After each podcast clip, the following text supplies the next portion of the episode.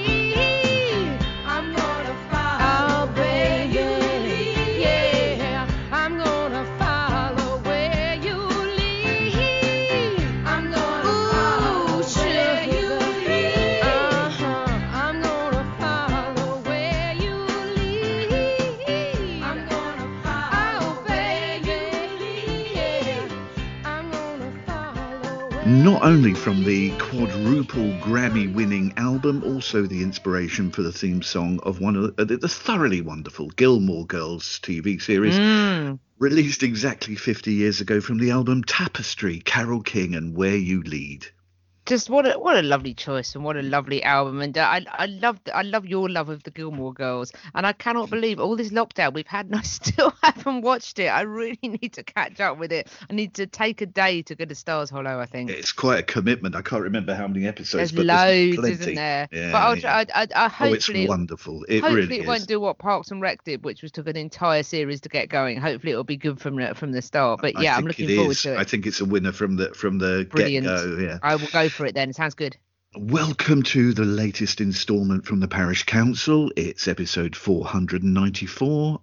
I'm Terence Stackham, and now I do understand how everyone is distressed that Anne Robinson beat her to the role as the new host of Countdown, but we just have to accept the decision. It's Juliet Harris. I mean, firstly, I can't believe they've put Anne Robinson on Countdown. She doesn't seem to fit its aesthetic very well. But anyway, hopefully, who knows? Maybe I'm underestimating her. Maybe I'm overestimating Countdown. Who knows? Anyway, obviously, sorry not to get that gig. But, you know, I wish the programme well. Maybe I'm more of a sidekick, Terence. I can't see myself as a lead. Maybe I should take over from the lady that does the numbers and the letters, Rachel Riley. Maybe that would suit better. I don't know. But anyway, hi, everyone. could see you in Dictionary Corner. I think. Yes, that would be. You see, that's exactly it. Hanging out with Susie Dent. That's what I want from life, really. In the early 70s, we weren't overwhelmed with music choices as we are today. If you went out and bought an album, you'd need to be pretty sure you were going to like it, because you'd want to play it over and over, because you only had about half a dozen albums in your collection. Absolutely. I think many people learned of Carole King's Tapestry by hearing it at a friend's house, and then you'd get it, and then maybe others heard your copy, and so on. Now, in 1971, parents weren't mates with their children like they are now. And so my generation, we spent a lot of our time in our bedrooms listening to our music over and over. And every young person I knew in 1971 had a copy of Tapestry. It held you from the homely front cover to the accessibility of the songs. Carole King, she was a veteran at 28, but she was also new, as she was mostly known as a songwriter for others. Now, here she was, striking pure gold as a performer. I mean, what staying power, Jules? An album 50 years old that still sounds fresh and vibrant today. Well, I'm not sure I could say anything better than you've just said, frankly. That was really interesting listening to that, because it's an album that I've always loved. Yeah. And I I'm not doing this so that we could, so sort of have a snark at your age, but I wasn't there at the time, so it's really nice to hear your sort of recollections of how it was at the time. Sparked by the 50 year sort of anniversary celebrations, sparked I think a really good piece by David Hepworth in the New Statesman, which I subscribed to, and it sort of fell open, and I thought it was great. And he talks about his memories of it and how he worked in a large London record shop in the 70s. And he said, "There I learned the crucial difference between records that were merely hits, which were £10 a penny, and records that were steady sellers, which are much rarer. The former would shoot to the top of the LP chart upon release, stay there for a couple of weeks and then fall away once all the fans had bought their copies. The steady sellers, on the other hand, might never scale the same heights, but would keep ticking over year in, year out, regardless of the convulsions of the pop charts or the vagaries of fashion. The prime example, Carole King's Tapestry. Years after its release in 1971, we still regularly reordered copies, 25 at a time." He also says, "Most pop records overpromise and underdeliver, and Tapestry does the opposite." I think that's a really good observation. And he talks about how popular it was with young women of his acquaintance at the time. The amount of times he would go round for dinner somewhere and Tapestry would be the record that would be put on. And he makes a really good point, I think, which is that it is so immediate, it is so underproduced. It wouldn't be made now in that way. There's very little on it apart from Carole. There's some instrumentation, but there's not that much apart from Carole King and her piano and her songs. And she doesn't oversing. She doesn't suffer from X Factor syndrome. She's a Sandy Denny in my view, which is she sings one or two notes where others would sing 10 or 12 and gets the same, if not a better result, in my view. And there is something very intimate about it, because it is quite underproduced, and now it would sound unfinished, whereas it just feels like she is sat in that room playing songs to you. And I think that's what means that, because it doesn't have much in the way of production, like synthesizers or beats or auto-tune or whatever, there's very little to age, is there really? There's nothing that moors it to a particular time, which means that it kind of becomes timeless in a way. And it's just a wonderful album. It's just a woman, to use a hipsterish phrase now, it's just a woman speaking her truth, really. I believe everything she tells me on that record. I think it's remarkable just because it feels like a snapshot in time. And because it's just a snapshot in time, like I say, I think it's timeless, really. That's my feeling on Carole King's Tapestry. It's just superb. Age has not withered it, and I don't think it ever will now. I think it is one of those classics that is just there now. It's just a part of our lives. It's quite startling, really, to remember and to put into focus what a magnificent couple of years 1970s to 72 were for music. Because as Carole King was recording in Studio B at A&M in Hollywood, Joni Mitchell was in Studio C recording Blue. And so, of course, Joni and James Taylor turn up with backing vocals on Tapestry because of that geographical closeness. And, of course, that was Studio B and C. In Studio A, they were the Carpenters. So, you know, now, this week I was looking on YouTube to see if there was any new footage related to Carole King and Tapestry. And I came across this really old video. There's a couple of blokes they made where they're walking around Laurel Canyon and they find Carole King's old house, and they point out the window, the very window where the cover photo of Tapestry was taken. And I couldn't help but think, if I owned that house, what a nuisance that would be. Tourists rolling up outside, you know, staring up at windows with their camera phones. Well, quite well. Having said that, could be worse. You could live on Abbey Road, I guess, and never ever be able to drive anywhere. Zebra crossing, yes, absolutely. So it's interesting, isn't it? It is funny how those kind of houses. You know, it's funny how John Lennon's house is National Trust, isn't it? And you can buy tickets and go round them. Whereas, you know, if you just live in Carole King's house, it's just a pain, isn't it, with people coming round, I suppose. But no, it's a remarkable record, and it never seems to. I never seem to tire of it. I as regular podcast listeners will kindly know, I do this little show on Sunday night. It's called Smooth Sailing, and I am on my second playthrough of Tapestry each week in its entirety, and no one seems to mind. You know, no one said, "Oh no, it's not songs from Tapestry again, is it?" It's just they never tire. I think they're just always. They're always true. I think years ago, I recorded a duet with someone once, and I was a little bit worried about kind of going public with it. I remember he gave me really good creative advice, which is he said, as long as what you do is kind, and as long as what you do has a truth to it, that you are telling the truth, that you do mean it, then you don't have much to worry about, really, because you'll know that it's true, and you'll know that is what you want to do, and that is how you feel, and that's gone into what you've made. And I think that's really true with Carole King, really. She made the album that she had to make, and that is clear from listening to that. It's not an album that's necessarily commercially driven, although, you know, you'd have ears of cloth if you weren't a music executive, and you know, if you're a music executive and you didn't listen to that and think, you know, this is something that's going to endure. But yeah, I you know, it's just a marvelous record, really, and it's one which still appeals to people. There are people, you know, my friends' kids really like it. You know, it never seems to fade. I was lucky enough to be in the audience when Carole King performed the whole of Tapestry in Hyde Park in July 2016. That was a very going to that now, very emotional night for me. I don't think I was the only one to have tears trickling down my cheeks. It really overwhelmed me. It's an absolutely glorious album. It's available everywhere on every format, and it's one of those albums that should be in every home. Yes. Coming up next, how to survive lockdown without baking banana bread. That's right after Stereo Total.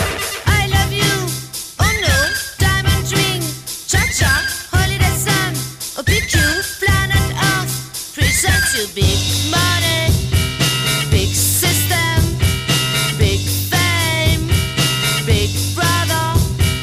I need you, oh no, silver fox, cha-cha, swimming pool, zap-zap, planet Earth, presents you big money, big system, big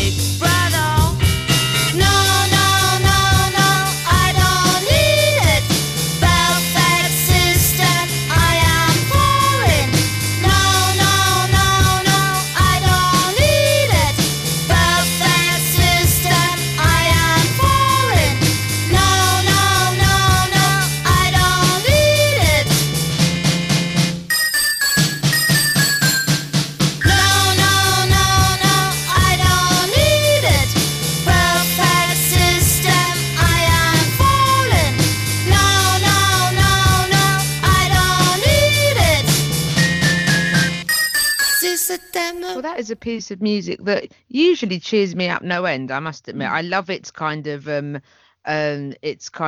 sort of breeziness, really. I think it's great. But playing it under slightly sadder circumstances this week, as it's by Stereo Total. It's called I Love You, Oh No.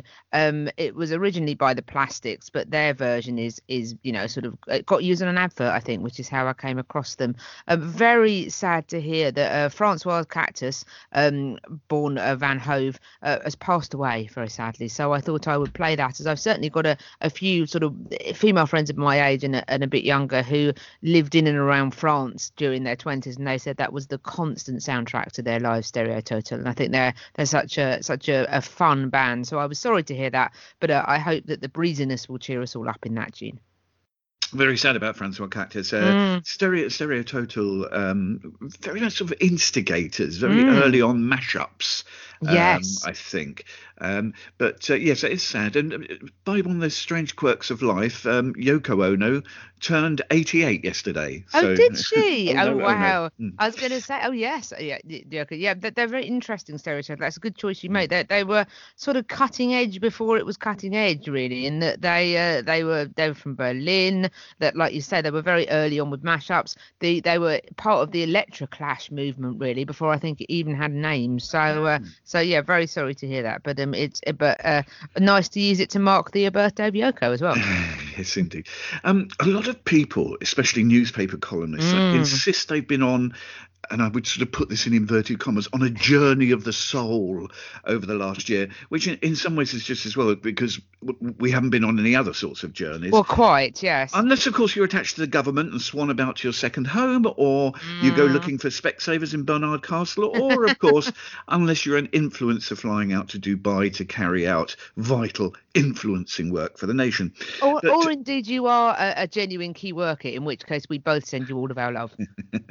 One thing that gives me the heebie-jeebies is the same newspaper columnists and commentators telling us that lockdown is the ideal time to get baking, learn a new language, or start prancing about your living room to the accompaniment of some bloke called Joe on YouTube.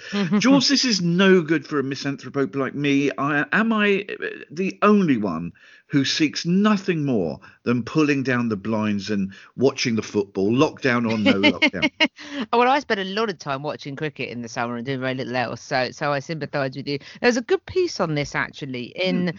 I say a good piece. Mostly it's good, I think. I do push back on bits of it, but it's by a fellow Juliet. So, of course, you're never going to go broke getting me to proffer the works of a fellow Juliet. There are very few of us. There's one in my department at work. When we first came across each other, it was like Eddie Stobart lorries honking at each other, because there's so little of us that, you know, we're just delighted to have found each other. So this is Juliet Wills, spelt double T-E, different to mine, I need to stress. People are still having problems grasping that, it would seem. But anyway, Juliet was in the Telegraph. The headline is, "Please stop telling me to learn new hobbies in lockdown." Absolutely. Which is fair enough, really. And I think that I've seen this point made more seriously elsewhere, but it's this idea that, you know, that you are somehow failing if you are not using a massive worldwide pandemic with all the stress and grief, either literal or metaphorical, that involves, that somehow we're still meant to be learning Catalan or whatever the hell it is that we're meant to be doing, and that it can actually be quite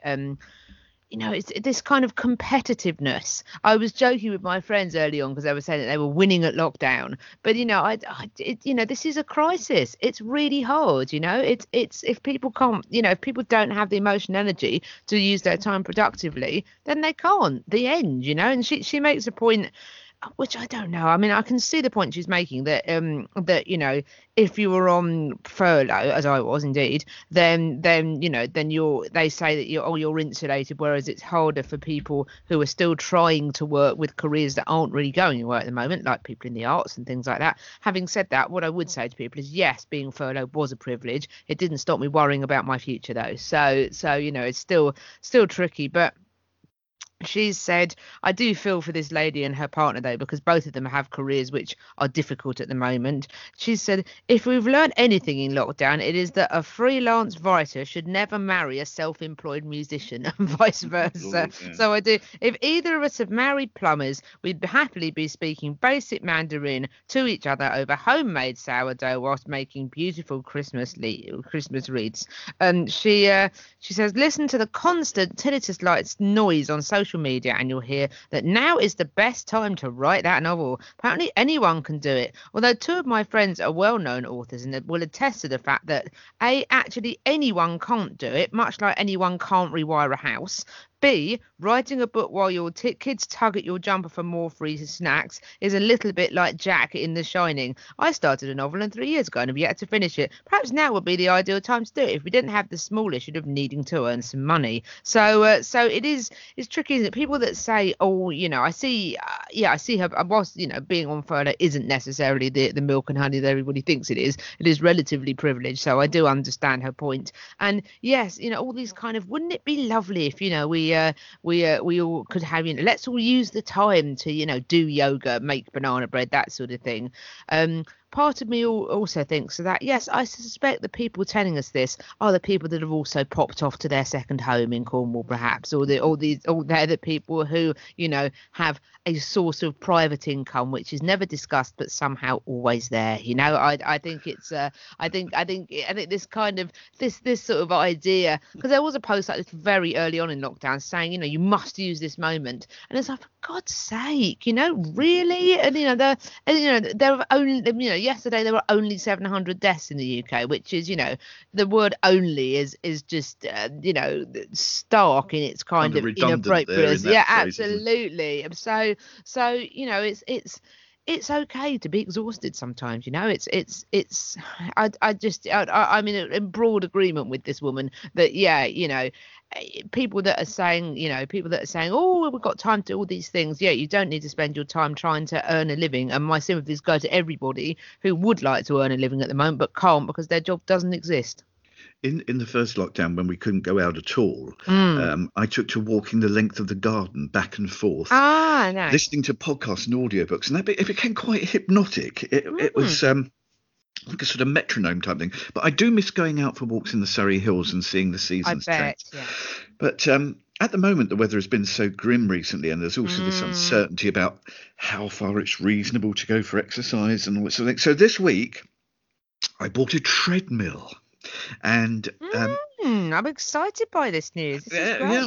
Now I listen to podcasts while racking up, I was going to say the miles, but a mile, and or maybe two, without needing to leave the house. It's like a dream to me, of course, again, with the sort of misanthropic personality that I have. So, but the thing is, there's one thing that nobody tells you about walking on a treadmill, and that is, it's relentless. When you go out for a walk in the country, you can stop and look around and say, oh, look at that view, or you can take a photograph of it.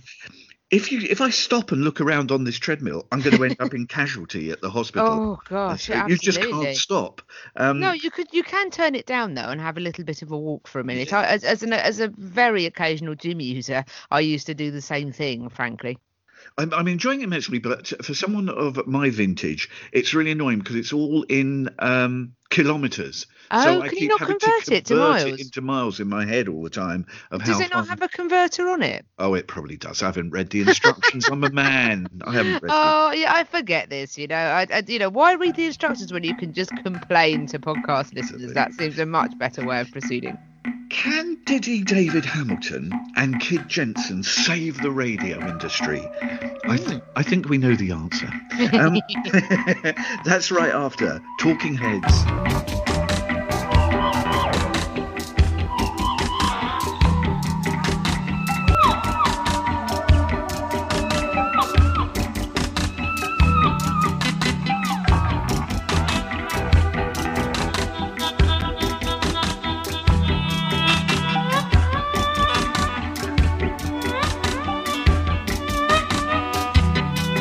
Motion sings this village from nearby.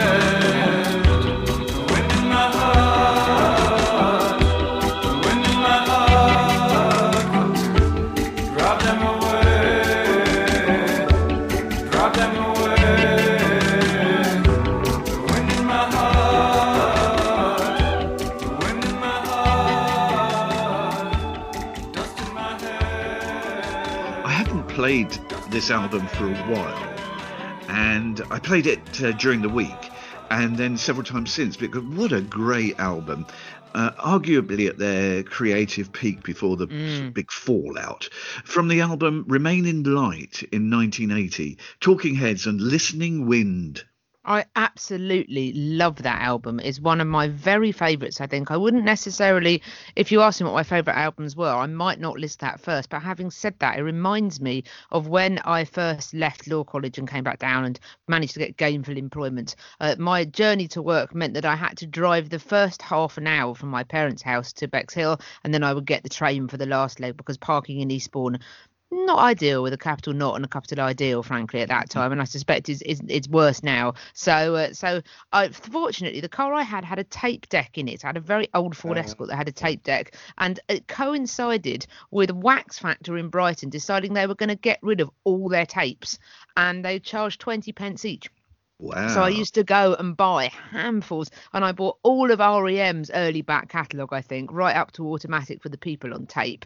And also I bought a copy of Remain in Light by Talking Heads, because I knew and liked Once in a Lifetime, and that was pretty much the only reason for getting it. And I had that and three of the REM albums on rotation for probably the best part of 6 months, I think. So I got to know those records really well in the morning and the evening. And I love Remain in Light. I think it's such a brilliant, brilliant album, and it's got such energy, and it goes weird places. I think it's probably their best, I think, although they have made some other fine records. I think it's their best. And for an absolute cracker, it strangely only did sort of middling well. It reached number 21 in the UK and 19 on Billboard, and I would have thought it could and maybe should have done a great deal better than that. Although maybe it's like Carole King's Tapestry, in that it's just sold steadily. Maybe it hasn't sold tons, but it's sold steadily enough. My copy is on vinyl, is a reissue copy that I bought a few years ago. So, and that was on a sort of an essential classics sort of vibe. So maybe, who knows? Maybe it's still. So I'll be interested next time I see my friends that run record shops to see whether it still sells, because they said, interesting to call back to earlier on, they said that they were very much, my friends that sort of sold new vinyl were very much damaged by Sainsbury's and Tesco's setting up little kind of boutiquey things in their store, because they would sell, as they called it, the bread and butter albums, Rumours by Fleetwood Mac, Tapestry by Carole King, the Pink Floyd records that they said they would always sell, and they would be selling to younger generations. So I wonder if Remain in Light occupies a similar space. Very well could do, yeah. So it sells a lot sells less, but over a longer period of time. Yes, maybe there are people that will still buy that record, I think.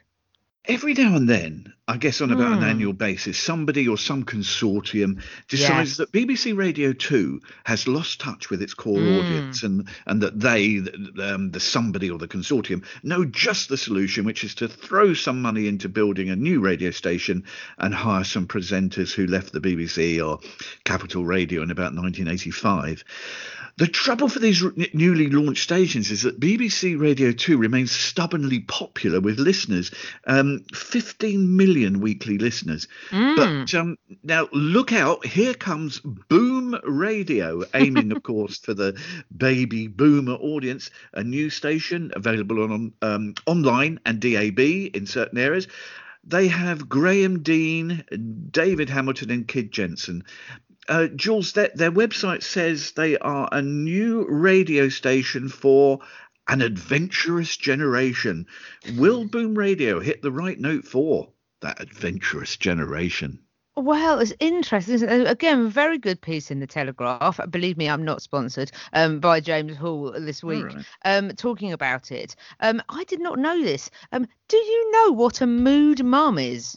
A mood mum? No. I think when I was younger, mine sort of fitted into that category for most of her life, but that's another story. Right. Well, a mood mum apparently is a new demographic description that people are going for. They are women aged 35 to 44. So if only I was encumbered, I mean, had the blessing of children, I could be a mood mum. It says...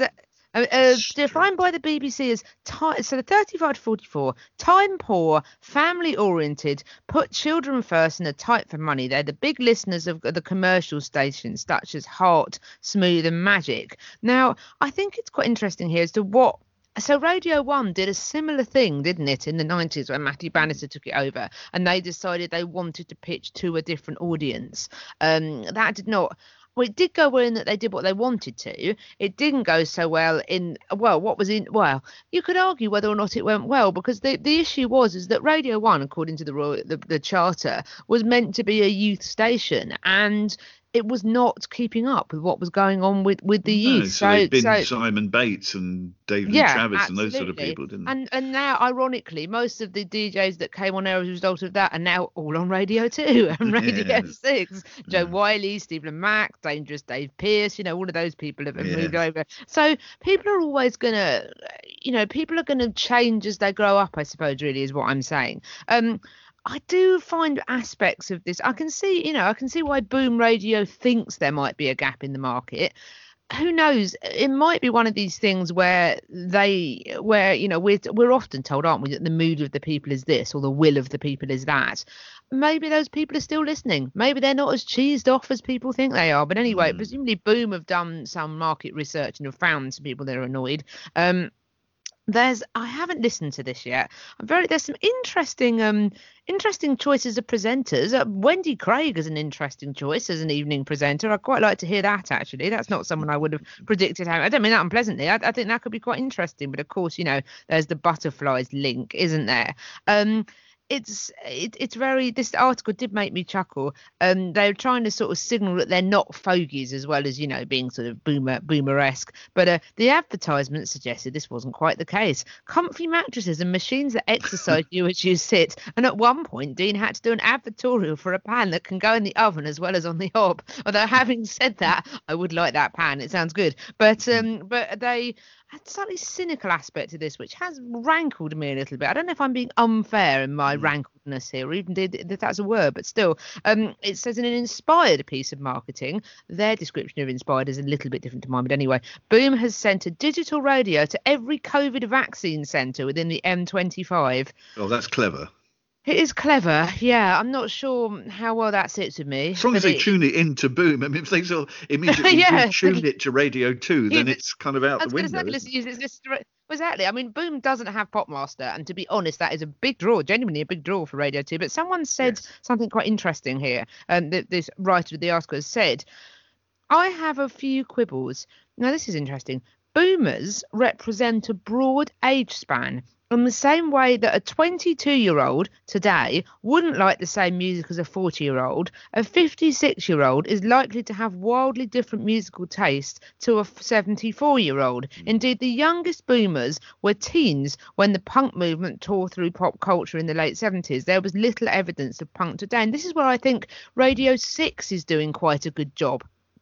I know that obviously I love Radio 6 and I'm always talking about it, but they are doing, I think, a really good job of pitching to a reasonably wide range, age range. I know people in their, and they have a really strong brand identity, is that if you like alternative music, you probably listen to Radio 6. If you've got a digital radio, you can listen online. That seems to have really cornered that market, having nearly been closed for the simple reason that no one knew what it was. I mean, they tried to close it because it wasn't reaching an audience. When they finally realised and there was publicity around it closing, they doubled its listenership or something in the space of a year. So I think that I'm not sure if Boom Radio will work as well, simply because it feels like I don't know how well you can sell for what they're in danger, I think, of trying to sell something for what it isn't rather than for what it is. And using the term boomer, even if they're using it in a positive way, with all of these terms, they're so broad brush. And that point about the age range, I think, is a really good one. My friend who really likes drum and bass, who's age 55, you know, is technically a boomer in the same bracket as my friend who is 73 years old, who really, really likes ragtime jazz. And they're not, you know, just because they're both boomers doesn't mean that they have the same taste and the same life experience, really. I mean, obviously, I love radio as a medium, so I'll always want to wish new things success. But for me, it feels a little bit kind of... It kind of had this opening sort of statement. You are the original influencer. Your generation moved from Instamatic to Instagram, Mac Fisher is to Matalan, Dan Dare to Danny Dyer, into the common market and back out again. You've lived through a lot and you're still busy living. I mean, there's a little bit of that. Groan. Yes, and me too, simply because... And I don't want to get into this kind of, and we've talked in the podcast previously about how divisive it is to boil down everything to boomers versus millennials. And I'm not just saying that because I'm just about young enough to be a millennial, but that feels a little bit to me. And again, David Hepworth gets his second mention of this week because he wrote a very good piece on, I think it was on his website once, which made me think, I didn't necessarily agree with all of it, made me think, basically saying, talking about his kind of boomer lifestyle, you know, as he grew up and how basically, you know, there weren't, you know, it wasn't as materialistic as we are now. And he said that he knew that everybody had experiences, but he did rather resent being told he'd had it easy from people that weren't there. Having said that, and I do completely understand that, having said that, you know, part of me does want to eye roll at these kind of, you know, we are the great generation. Yeah, I know that it was difficult, but A, you didn't live through war, despite many Brexiteers amongst your number pretending that you did when you didn't. And also this idea that, you know, oh, you know, we've been the great influencers. Yeah, you had free education, you had housing that was affordable.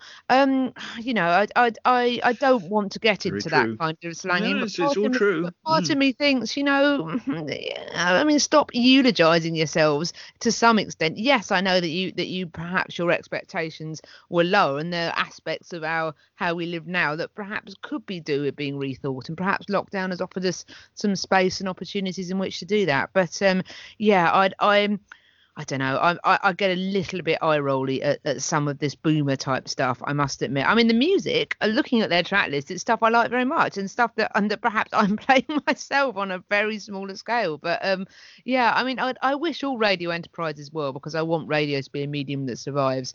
But I'm, you know, if you have to say that you're doing something, it's like I always say in life, if you have to say that you are something, then, you know, you have to say that you're funny. If you have to say that you're cutting edge, that suggests to me that you might not be, and you might be overcompensating for it. So they're insisting that they found a gap in the market. To be honest, most of the people I know that listen to Radio 2, you describe them as passive listeners. You know, it's on in the car when they're on the way somewhere, or it's, you know, it's just on in their workshop or whatever, you know. And maybe Radio 2... maybe their move towards time poor mums, who knows, maybe that's ill advised, I don't know, but I don't know, I'd be interested to see how this enterprise goes. Just going off a very slight tangent, you just reminded me there about affordable housing. I can remember in the late 50s, 1960s, what would be very elderly or sadly passed away relatives of mine, aunts and uncles. You could go into the local authority, then called the council, and just ask for a council house, and you could have one. And I can remember two or three of my aunts and uncles actually being given three choices. Oh, no, we don't like that one. OK, well, what about one down this road here? That's got a much nicer garden. We'll take that one.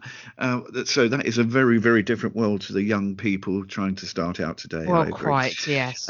I might have more hope for Boom Radio if that market of we're an alternative to Radio 2 wasn't so fragmented. There are any number of these stations. It's quite remarkable, really, each one with a star name to hang the station onto, because as well as Graham Dene and Kid Jensen at Boom, there's Mike Reed and Neil Fox at Nation Radio. This is this week as we speak. These are all on these stations. Tony Prince from Radio Luxembourg is at United DJs. Is there anyone big on Capital Gold? I don't know. Maybe very possibly there is. But then it seems to me like this radio station, the Boom, is Capital Gold, isn't it? Exactly. This station already exists and is already popular. There's loads of these stations. There's Deluxe Radio, which has got some old Radio Luxembourg presenters there. Recently, Saga Radio, Age UK Radio, Thames Radio, they've all closed, but they were all doing the same gig. I'm not sure there is much of a market for this, and it also has a feel about it like footballers that used to play in the Premier League turning up Sunday club teams, or bands from the 1960s now playing at holiday camps in the summer, because they just can't give it up. But there's one just broader point, which I've got a strong feeling you won't agree with, because you say that you really love radio and music radio in particular. I guess I'm the target audience for these baby boomer stations. But that's true. I can't envisage going back to listening to pop music radio, where maybe you have to listen through 9 tracks you don't like till you hear one that you do, in an era of Apple Music and Spotify, when you can simply choose your own tracks in any order you want without someone giving you spurious time checks, weather forecasts, redundant traffic updates. I think the days for music radio are numbered, except, I would say, possibly for your Six Music, because that is a station that brings you new music. It's a discovery station, so you might be listening and thinking, oh great, like we just played Talking Heads, Remain in Light, that's lovely, and then for someone like yourself, you might hear something brand new, which you think, wow, I'm glad I listened to this. But those stations that don't do that, i.e. the boomer stations, the hits, exactly, why would you listen through 9 hits from the 1960s that you don't want until you get to maybe a track that you do? It's interesting, isn't it? We'll see. Having said that, a brief plug for Radio 2, in that I found myself listening their evening schedule. They seem to have refreshed and sorted out, and I was listening the other night to, I switched on the radio in my bedroom, because it's one of those things that's an all-in-one that's got a record deck on it as well. So I'd switched it on, and it comes on the radio function, you have to switch it over, and I came in halfway through a jazz track that sounded really good, and because I'd stumbled in through that jazz track that was on Jamie Cullum's show, I then was able to order the reissue, and I then stayed on for Trevor Nelson's Rhythm Nation show, which is excellent. And he played records which were old, but which either I hadn't heard in a long time and it was lovely to hear them again, or I found new old things. It is possible to discover new old things, I suppose. So yeah, like you say, though, I think that this idea that you just play records that so-called boomers like, whatever that even means, it's, I've got two, like I say, my boomer friend that absolutely loves the Ramones would not want to hear the same music as my boomer friends that loves drum and bass, or my boomer friend that loves, ragtime jazz. So, just throwing a load of songs that boomers like at something, I don't think it's going to work. I think, like you say, you've got to have something more tailored, like Six Music, if it's going to be a success. And you have to be really clear on what your brand is, rather than, we just play the stuff that people have always liked. I'm not sure that's, even brands like Capital Gold and Magic are more tapered, I think, in what they're doing. Yeah, I wouldn't wish any new venture to not succeed. But I will say this, that unless it's being run as a vanity station with money to burn, I suspect in a year or so's time, Boom may be bust. Very good. Thank you very much for listening this week. Good to have you along. I very much agree. Hi, everyone. Now, thank you. With this very poor decision by Channel 4 to overlook you for the Countdown gig, of course, though, the bonus is it does mean you'll be around to present your radio show. Yes, thank goodness. Praise the Lord. A sigh of relief. Yes, I'm sure. I'm being ironic, just in case people don't think I am. I do a little show Sunday evenings. It's called Smooth Sailing. It's on Boom Radio. No, it's on mixlr.com. Although it would fit on Boom Radio, weirdly. Mixlr.com, and then / Juliet-Harris, will just search my name on there. And it is boomer-esque, and it's kind of sort of leaning towards yacht rock, MOR, easy listening, classic pop, that sort of thing. There is a Magic FM vibe about it, strangely, but anyway, it's what the kids, and by the kids I mean, you know, members of my friends and immediate family, seem to want to enjoy. So if you'd like to hear some of that, you can pop on. There's also a little show reel button that's got all the previous shows I've done and some of my old Northern Soul shows as well.